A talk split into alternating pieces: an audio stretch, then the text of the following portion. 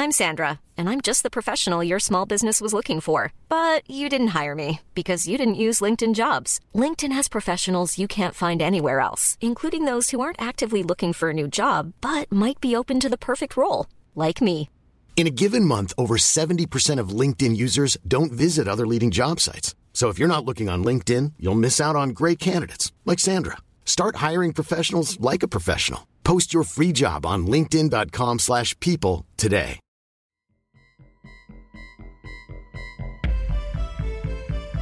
Fu rinvenuta nel pomeriggio, nelle prime ore del pomeriggio e quindi fu l'esordio in quella che poi è stata una triste collana di situazioni analoghe. 83 Filomena Gnasso, 85 eh, Giovanna Marchetti, 87 Donatella Guerra, c'è un serial killer che ogni due anni ammazza e da lì è nato il cosiddetto mostro di, di Modena. Sky Crime presenta Il mostro di Modena. Parte prima.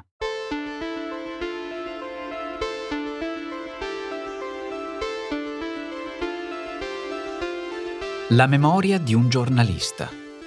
I giornalisti quasi sempre hanno attraversato direttamente o tangenzialmente le storie che abbiamo raccontato. Talvolta sono stati fondamentali nella ricostruzione dei fatti e spesso ci siamo dovuti misurare con alcune problematiche legate all'impatto che il loro operato può avere a cavallo tra indagini e sentenze. Mi sembra doveroso però ora soffermarmi sull'unicità della risorsa che certi professionisti dell'informazione possono mettere in campo. La memoria. Raccontare quotidianamente con mestiere il mondo che ci circonda permette di avere una memoria storica recente più ricca e stratificata di chiunque altro. Il quadro si fa più complesso, le mappe concettuali e quelle mentali dialogano e si arricchiscono vicendevolmente. Grazie a questa esperienza, il buon giornalista, talvolta, può essere l'unico a collegare fatti o elementi che in apparenza sembravano disgiunti e indipendenti. Lo sforzo di quest'unione può non essere spalleggiato dall'opinione pubblica, però. Per quanto spesso vi sia un interesse morboso per i crimini, vi sono contesti in cui una comunità che vive un periodo florido non voglia mettere sotto la lente fatti che ne rovinerebbero l'armonia. La polvere è meglio nasconderla sotto il tappeto. Questa è polvere che risale agli anni Ottanta e attraversa una decade intera. Il tappeto sotto il quale andremo a setacciarla è Modena. Io sono Francesco Marchi e la mia voce viaggerà assieme alle vostre domande su storie di crimini e delitti. Qui, su Sky Crime.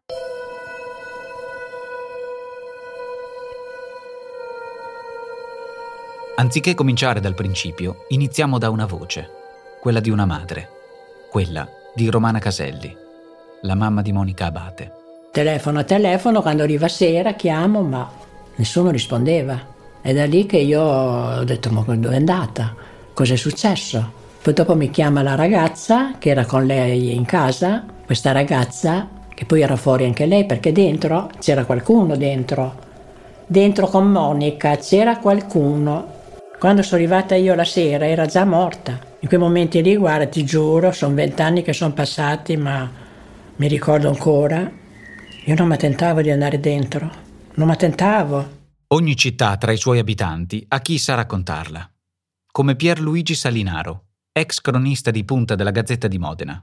Sarà una figura molto importante in questa vicenda e ci accompagnerà passo passo. Durante l'ultimo eh, giro di eh, nera, come si suol dire, cioè prima di andare via si fanno i giri telefonici canonici, carabinieri, polizia, non dovetti fare neanche il giro della, della questura perché mi chiamarono dalla sala operativa eh, un amico e mi disse hanno trovato una tossicodipendente morta di overdose in Rua Freda e mi disse che aveva la siringa piantata in un braccio e che l'hanno trovata in questo appartamento al terzo piano, mi fornì il numero della cosa. Eravamo in chiusura di giornale proprio, anzi io stavo andando quasi, ero sulla porta di, di, di, per andarmene e eh, facevamo un trafiletto, mi ricordo che era un trafiletto di 10 righe, sì e no, e scrivemmo che c'era stata una morte per overdose in Rua Freda. I giornali titolano È una ragazza, la prima vittima di un'overdose, trovata sul pavimento della camera da letto, con la siringa ancora infilata nel braccio. Non, and- non l'ho vista. L'ho vista quando il, il dottore che ci ha fatto l'autopsia, Fazio, dottor Fazio, De Fazio, che mi ha chiamato andare, che sai, ti fanno vedere di riconoscere la persona, se tuo figlio, un parente. L'ho vista da lontano, questi capelli lunghi, lunghi e rossicci, oddio, mo è lei, è mia figlia. Ecco. Quella è stata la fine brutta della Monica. Arrivò in procura, noi eravamo in procura, tra l'altro ero col fotografo perché dovevamo fotografare qualche cosa in procura, non ricordo bene. Arrivò il professor De Fazio e con un voluminoso fascicolo eh, con eh, scritto sopra il nome Monica Abate, gli chiese dove vado da, da, da, da Tibis a portargli l'esito del, dell'autopsia. Eh, dico sì, ma l'esito dell'autopsia, tutta quella roba lì è morta di overdose. E il professor De Fazio appoggiò eh, il fascicolo sul tavolone della cosa e si allontanò e dice io non ho visto niente sfogliai questo eh, fascicolo e vidi le fotografie, in particolare del, dell'osso ioide. Lo ioide è l'osso che si trova sotto il collo. È rotondo, con due piccole alette ossee laterali. Se si spacca una di queste alette laterali, si muore sul colpo. Uno di quegli ossicini dello ioide è rotto. Dunque non si tratta più di una morte per overdose, ma a quanto pare di una morte per strangolamento. Ci precipitammo a casa della madre di Monica Abate. Sul campanello c'era scritto Abate Caselli. Caselli è il nome della, della madre di, di Monica. Dicevamo saranno questi, sarà questo il campanello. Dentro c'era una signora con due sporte di quelle di, di plastica, era andata a fare la, la spesa che si rivoltò verso di noi e ci disse chi cercate? Dico cerchiamo la signora Batte. Dice la signora Batte sono io. Non sapevo che cosa dire esattamente. Dico le hanno riferito qualcosa sulla morte di, di Monica? No, dice non mi hanno riferito niente. E dico signora Monica, scusi se sono crudo, non è morta per overdose, l'hanno strangolata caddero proprio le borse in terra e restò come impietrita per 10, 15 secondi, 20. E diceva che erano overdose. Accettavo più l'overdose che quel lavoro lì io. Credevo mi svenisse tra le braccia perché l'ho vista un attimo barcollare. Poi ha detto lo sapevo e me lo immaginavo fin dall'inizio. E io gli chiesi, ma perché signora? Dice, perché Monica non si è mai bucata dove hanno trovato la siringa, non si è mai bucata nel braccio. Monica si bucava nei piedi, non aveva un segno che potesse indurre di trovarsi di fronte ad una tossicodipendente. Quando uno si droga c'è qualcosa nell'occhio, io ormai conosco l'occhio dilatato, ormai conosco, ho letto dei libri. Monica, ma perché fai questa cosa che vedi quando ti droghi? Sei una persona che non capisci niente, fai, dormi. Allora, ma, ma cosa serve questa droga? Ma comprati, comprati un bel vestito, che era la ragazza più bella del mondo. Era mia figlia, io dico per me era la più bella. Ecco perché dicevo che io la preferivo ancora qui mia figlia che si drogasse, che la mantengo io, ce la do io la dose, ma che fosse qua viva, capito? A me non mi interessa della gente. Per entrare nel processo mentale di chi ricostruisce i fatti, procediamo a ritroso e non in maniera lineare, ma per associazione. Quello che è successo in quell'appartamento nel centro di Modena è parte di qualcosa di molto più grande, qualcosa che può essere compreso solo andando indietro di almeno dieci anni, quando tutto era diverso prima che iniziasse a comparire sui giornali quella parola che abbiamo imparato a conoscere fin dall'inizio di questo podcast, il mostro. Quando Modena sembrava un'isola felice e il posto ideale in cui vivere. È il 1985. Salinaro lavora nella redazione della Gazzetta di Modena. Ogni giornale ha uno scanner che gira in continuazione e praticamente si ferma quando una delle sale operative parla. In quel caso la sala operativa del, della questura disse che uh, un signore che stava portando a, a, spasso un cane aveva trovato dei reperti umani. Noi del giornale siamo partiti subito con, con un fotografo e siamo andati sul posto. Ricordo che il cadavere di questa persona che venne individuata era di sesso femminile, era ridotto malissimo, c'erano sparse delle cose che erano probabilmente dentro la borsetta perché la borsetta e i documenti non si trovarono, si cercò di capire chi, chi fosse questa, questa, ragazza perché era completamente priva di documenti e era inidentificabile. Poi naturalmente venne recintata la zona, eh, abbastanza tardi perché ci eravamo già passati, e niente, poi dopo vennero repertate tutte le cose mettendo in evidenza i, i, segni che si vedeva che il cranio era sfondato, misero un numero anche nel, nel cranio sfondato. Entrano in campo le forze dell'ordine e le istituzioni. Parla Giuseppe Zaccaria, ex ispettore di polizia. Fu rinvenuta nel pomeriggio, nelle prime ore del pomeriggio, rammento che tra gli altri, oltre al sottoscritto, vi era il PM che era il dottor Giuseppe Tibis. Si aggiunge Giuseppe Tibis, ex PM. Trovammo il corpo di questa povera persona in stato già di decomposizione e quindi ricordo questo perché effettivamente era una visione orribile. Difficile cancellare un ricordo di questo genere qui. Era in uno stato abbastanza deperito, era stato, era, era stato attaccato, ripeto, dal caldo per cui era poveretta, era, non era uno spettacolo piacevole per un essere così giovane. La morte risalirebbe ormai a parecchi giorni fa. Il cadavere è sfigurato dai topi. Occorre un'autopsia. Solo due giorni dopo si riuscì a capire chi era e tra l'altro dalla perizia autoptica fatta dal professor De Fazio disse che la ragazza era stata prima strangolata poi finita con una pietra che infatti venne trovata poi eh, sul posto subito una pietra insanguinata che gli sfondò il cranio Vacanze in Sicilia o in Sardegna? Con i traghetti GNV porti tutto quello che vuoi, ti rilassi fino a destinazione e se prenoti entro il 14 maggio, posto ponti a partire da 33 euro. Non c'è modo migliore per andare in vacanza. Scopri i dettagli su gnv.it. Offerta valida sulle linee Napoli-Palermo e Genova-Olbia, 10.000 posti disponibili. Questa ragazza eh, praticava la sua professione, naturalmente per procurarsi i soldi per la droga perché era una tossicodipendente, in via San Giovanni del Cantone. Nascosto dietro l'angolo c'era il fidanzato, anche lui tossicodipendente, che eh, rilevava le targhe delle macchine su cui saliva la ragazza. Per questo primo delitto le indagini furono non facili, eh, anzi difficilissime, e cercarono soprattutto attraverso il libretto dove aveva rilevato le targhe il fidanzato della ragazza e individuarono una targa di un agricoltore della, della provincia di Reggio. Erano stati evidenziati alcuni, alcuni elementi indiziari che potevano far sospettare probabilmente questa indicazione forse ci fu data dal boyfriend di questa persona, per quel che mi ricordo forse questo signore aveva avuto qualche frequentazione con questa persona, ma in realtà niente più di tanto, insomma. Circa 150 amici eh, di questo agricoltore fecero una lettera indirizzata, una lettera aperta indirizzata ai giornali e alla procura,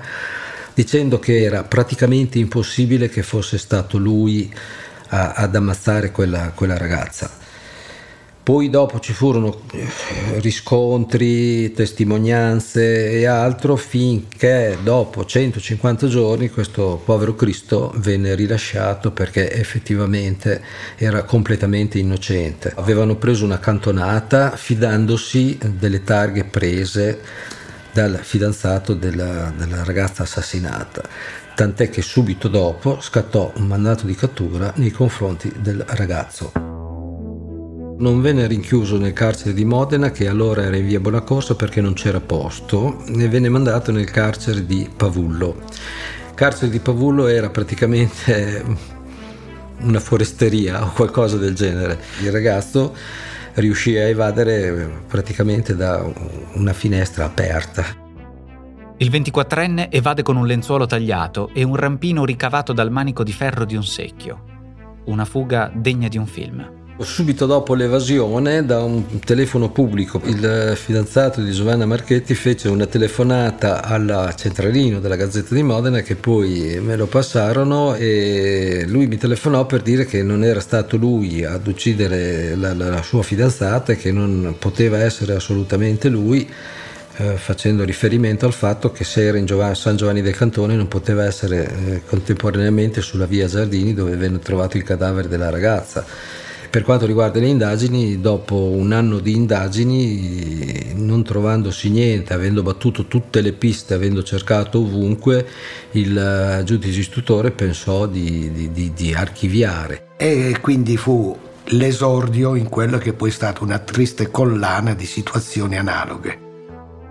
Due anni dopo, il 12 settembre 1987, un operaio della cava di San Damaso rinviene il cadavere di una ragazza in un sentiero che porta verso i laghetti, un luogo che dalla mala era stato ribattezzato il cimitero, perché in quel posto più di uno aveva nascosto delle armi. La ragazza eh, viene trovata eh, con eh, i pantaloni abbassati, quindi eh, segno evidente di un rapporto sessuale e um, uccisa con due colpi di coltello, uno al cuore, ma quello fatale, come poi eh, stabilirà l'autosia, è quello alla, alla, gola che praticamente è rimasta sgozzata. Le indagini portarono poi a stabilire che il corpo non era stato scaricato lì, ma ucciso probabilmente altrove, questo per eh, lo spargimento del sangue che eh, dimostrava che non, non, poteva essere di minime dimensioni come era stato trovato, venne fatto un, eh, dalla polizia scientifica il calco di una gomma di automobile che all'epoca montava solo un tipo di Fiat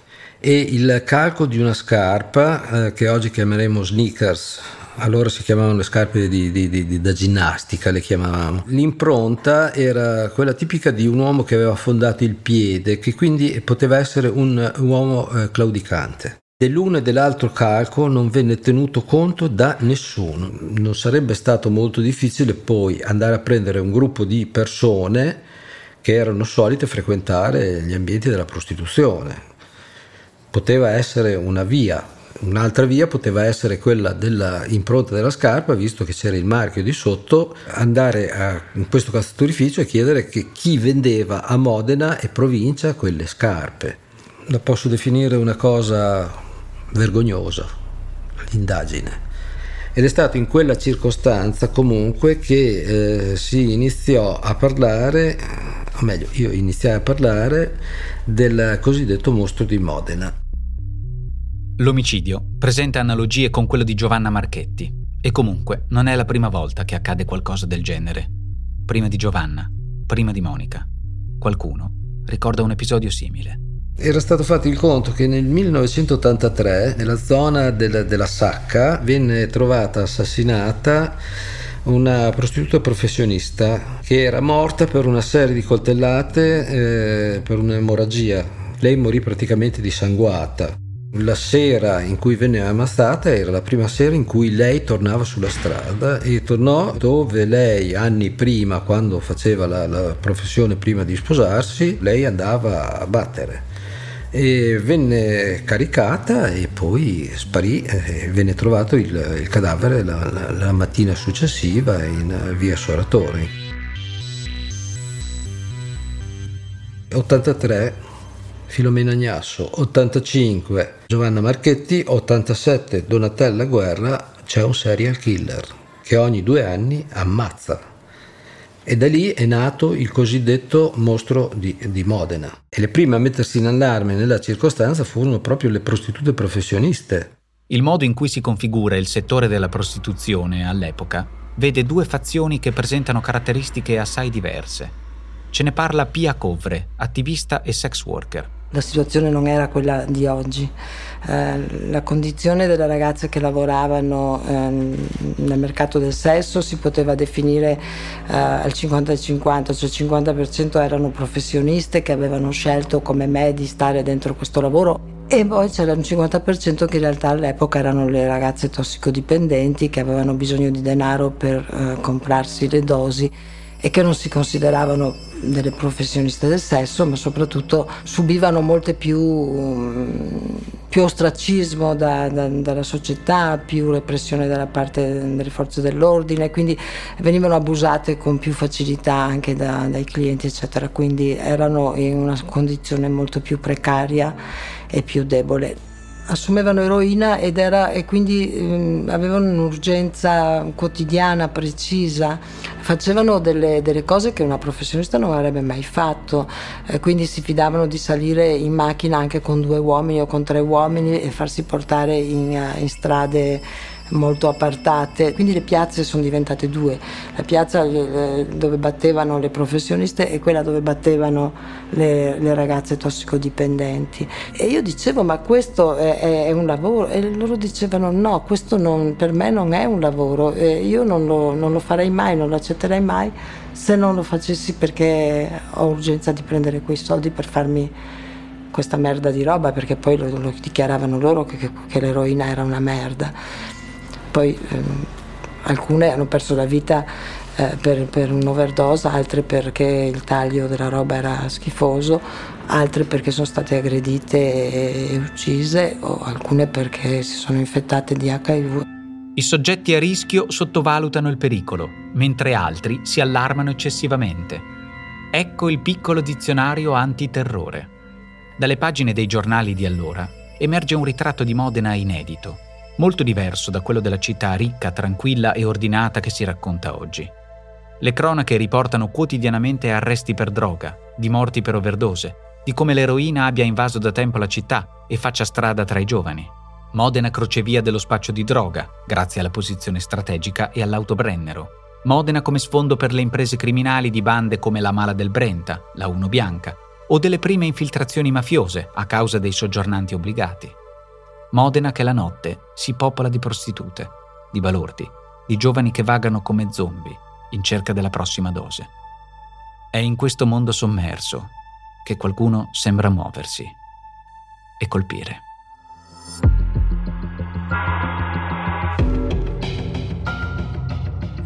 Hai ascoltato Il mostro di Modena, una serie Sky Crime. Adattamento audio Alessio Abeli e Francesco Marchi. Voce Francesco Marchi. Produzione Voice.fm.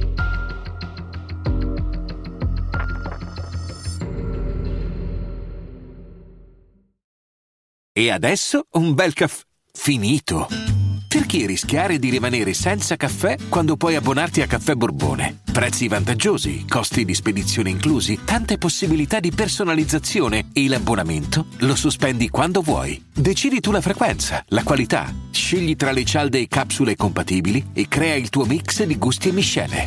Mai più senza caffè con l'abbonamento Caffè Borbone. Tutte le info su caffèborbone.com.